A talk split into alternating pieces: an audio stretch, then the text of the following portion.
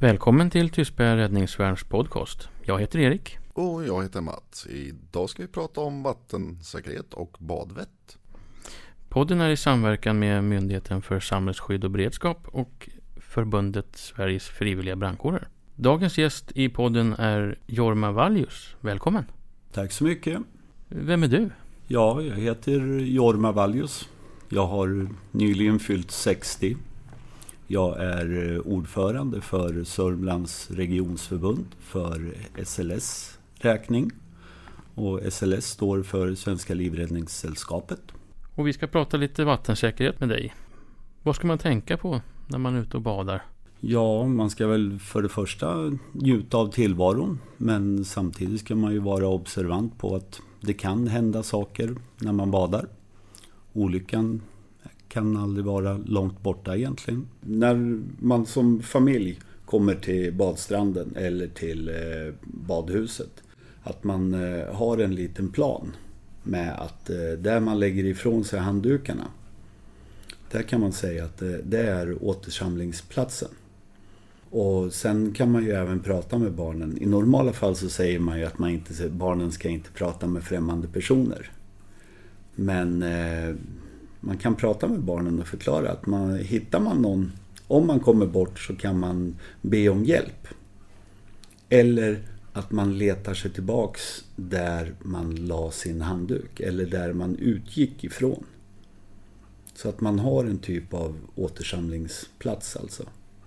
Vi upptäckte i ett eh, tidigt skede när, vi, när jag jobbade på utebadet som exempel i Eskilstuna att när barnen kom bort ifrån föräldrarna.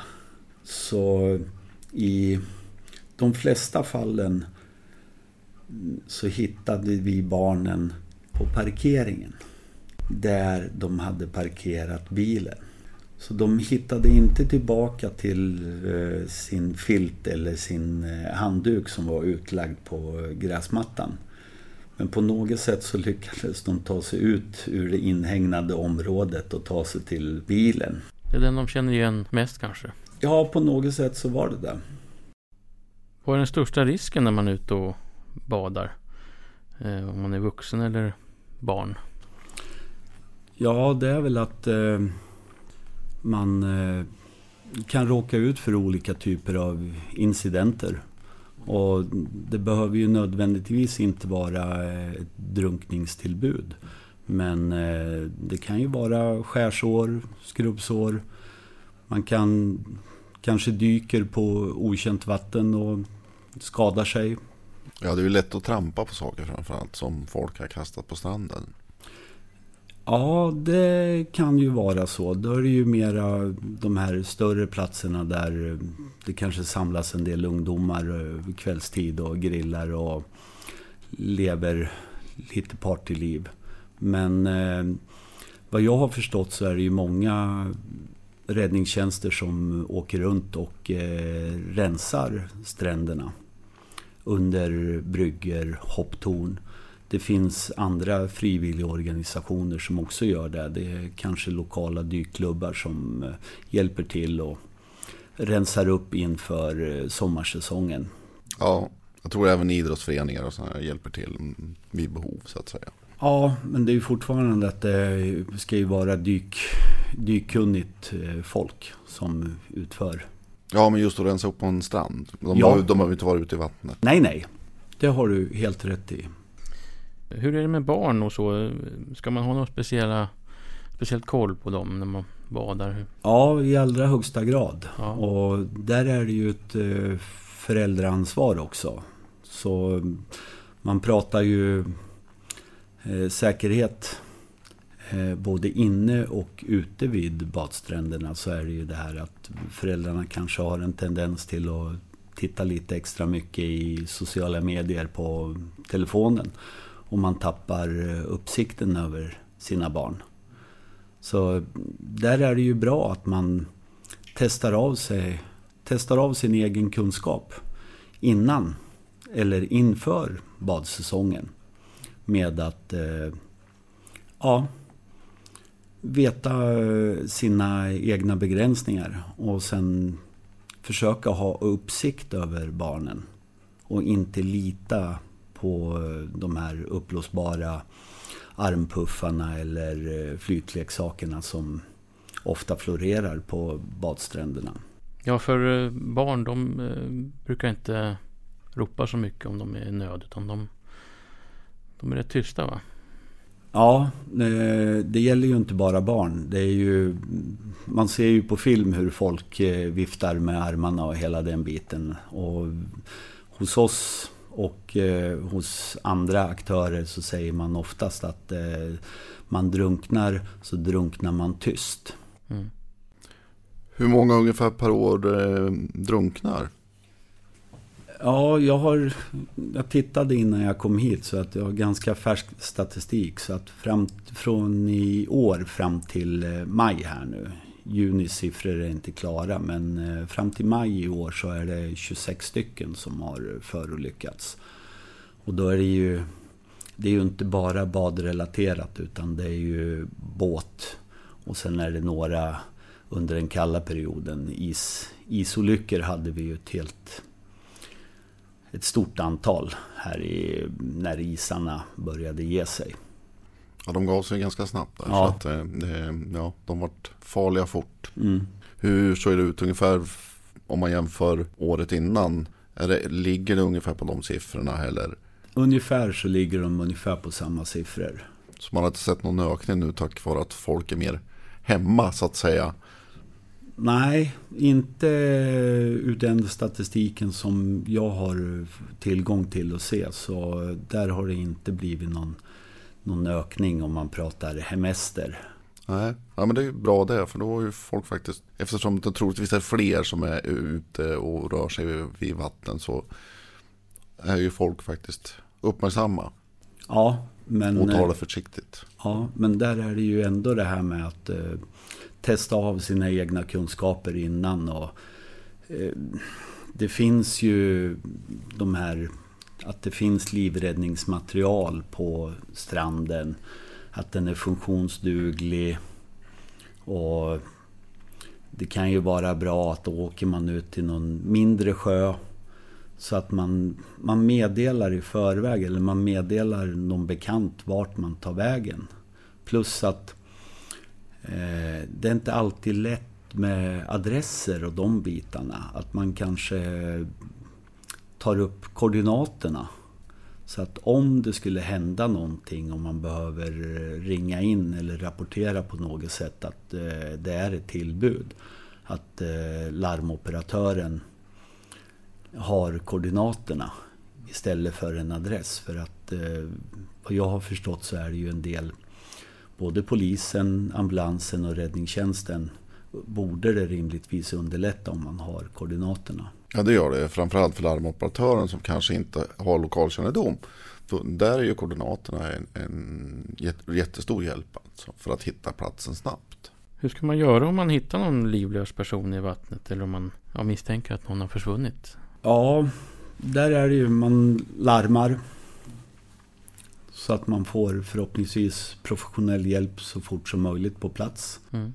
Och sen får man ju försöka organisera på, no på något sätt. Att någon tar någon typ av befäl och försöker bilda kanske en skallgångskedja. Där man söker av stranden i olika riktningar. Att man kanske går ifrån stranden ut på det djupare vattnet. Mm. Och eh, söker sektionsvis. Har man då kanske sett var personen har eh, försvunnit så finns det ju alltid någon som eh, försöker att dyka. Mm. Så att eh, adrenalinet kickar igång de som har eventuell kunskap. Men eh, oftast så är det ju bra om det är någon som i förebyggande syfte kan lite proaktivt agera innan det händer. Men är det mycket folk på stranden så bryr sig nog de flesta om sig själva bara. Mm. Så att eh, när det då händer så händer det i tysthet. Mm. Det, det, är kompisarna som reagerar eller föräldrarna som reagerar om, om barnet är borta. Ja, det går väldigt fort i alla fall när någon försvinner. Så. Ja, det är ju ett ögonblicksverk så att eh, där är det ju många simmar nog kanske över sin förmåga och inte simmar längs med strandkanten utan man ska vara lite tuffare och simma eventuellt rakt ut. Och vissa badstränder har ju de här eh, flytbryggorna en bit ut där folk solar och är det då lite knackigt med simkunskaperna så kan man lätt bli trött. Och då eh, blir man trött så blir man nedkyld och då börjar inte musklerna att jobba som det ska och sen hinner man kanske inte med så mycket mer innan man är under ytan. Nej, det går ju snabbt när musklerna väl slutar att fungera. Ja, det är ju det här som man sa att eh, jag slutade titta på Baywatch när jag såg en, en, en episod där de eh, gjorde hjärtkompressioner på en person som de hade tagit upp. Och, nej, då, då slutade jag titta på det programmet. Så att det är liksom fiktion och verklighet, det är, det är två vitt skilda saker. Vad är Svenska Livräddningssällskapet och vad, vad jobbar ni med? Ja, vi är ju en organisation som har funnits i närmare 100 år. Det startade någon gång 1898. Så vi är ju en ideell organisation med ett 20-tal regionsförbund. Och sen har vi ju några lokala föreningar. Så eh, vi agerar, vi propagerar för simkunnighet, vattensäkerhet och eh, livräddning. Så ja, vi har lite olika ledord men eh, vi jobbar väldigt mycket med vattensäkerhetsfrågor och simundervisning. Jag själv är till exempel eh, utbildad, jag är utbildad poollivräddare och simlärare. Och sen eh, vad som efterfrågas när det gäller vattensäkerhet så kör även MSBs eh, självskyddskurser i HLR och livräddande första hjälpen. Och ni har simskolor så att säga runt om i Sverige? Ja, vi har ju ett... Eh, det är väl uppåt 150-200 som vi driver i våran egen regi alltså. Nu är det SLS sommarsimskola. Så det finns i Stjärnhov och i Katrineholm är väl på gång. Kommunerna drog ju in mycket av eh, sim, simskolan, den kommunala simskoleverksamheten som var ute vid små sjöar och sådana saker. Så att nu för tiden så är det ju mest årskurs eh, 3-simskola som eh, bedrivs i kommunal verksamhet. Jag ser gärna att man eh, kör simskola utomhus för väder och vind spelar ju in en stor roll i hur man beter sig på en, på en strand. Mm. Ja, det är lite skillnaden i simhallen. Ja, det är ju en kontrollerad miljö och där ska ju badvakterna på en eh, simhall, de är ju badvakter. De ska ju jobba proaktivt så att de, de ska ju liksom förebygga så att det inte händer olyckor. Men eh, emellanåt under mina 40 år som jag har hållit på, jag började 1980. Så eh, har det varit det har eh, ökat det här med att badvakterna har blivit barnvakter faktiskt. Tre saker du vill eh, säga till våra lyssnare som tre viktiga saker inför det, badsäsongen är redan dragit igång när vi släpper det här men inför fortsatt badsäsong. Ja, det är ju bada alltid tillsammans. Föräldrar, se till att ni har era barn inom armslängds avstånd. Som vuxen, alkohol och bad går inte ihop överhuvudtaget. Som jag nämnde tidigare, bada aldrig ensam. Ska du simma långt, simma efter strandkanten. Lita inte på de upplåsbara flytleksakerna. Om det finns möjlighet, se till att man har flytväst på sig.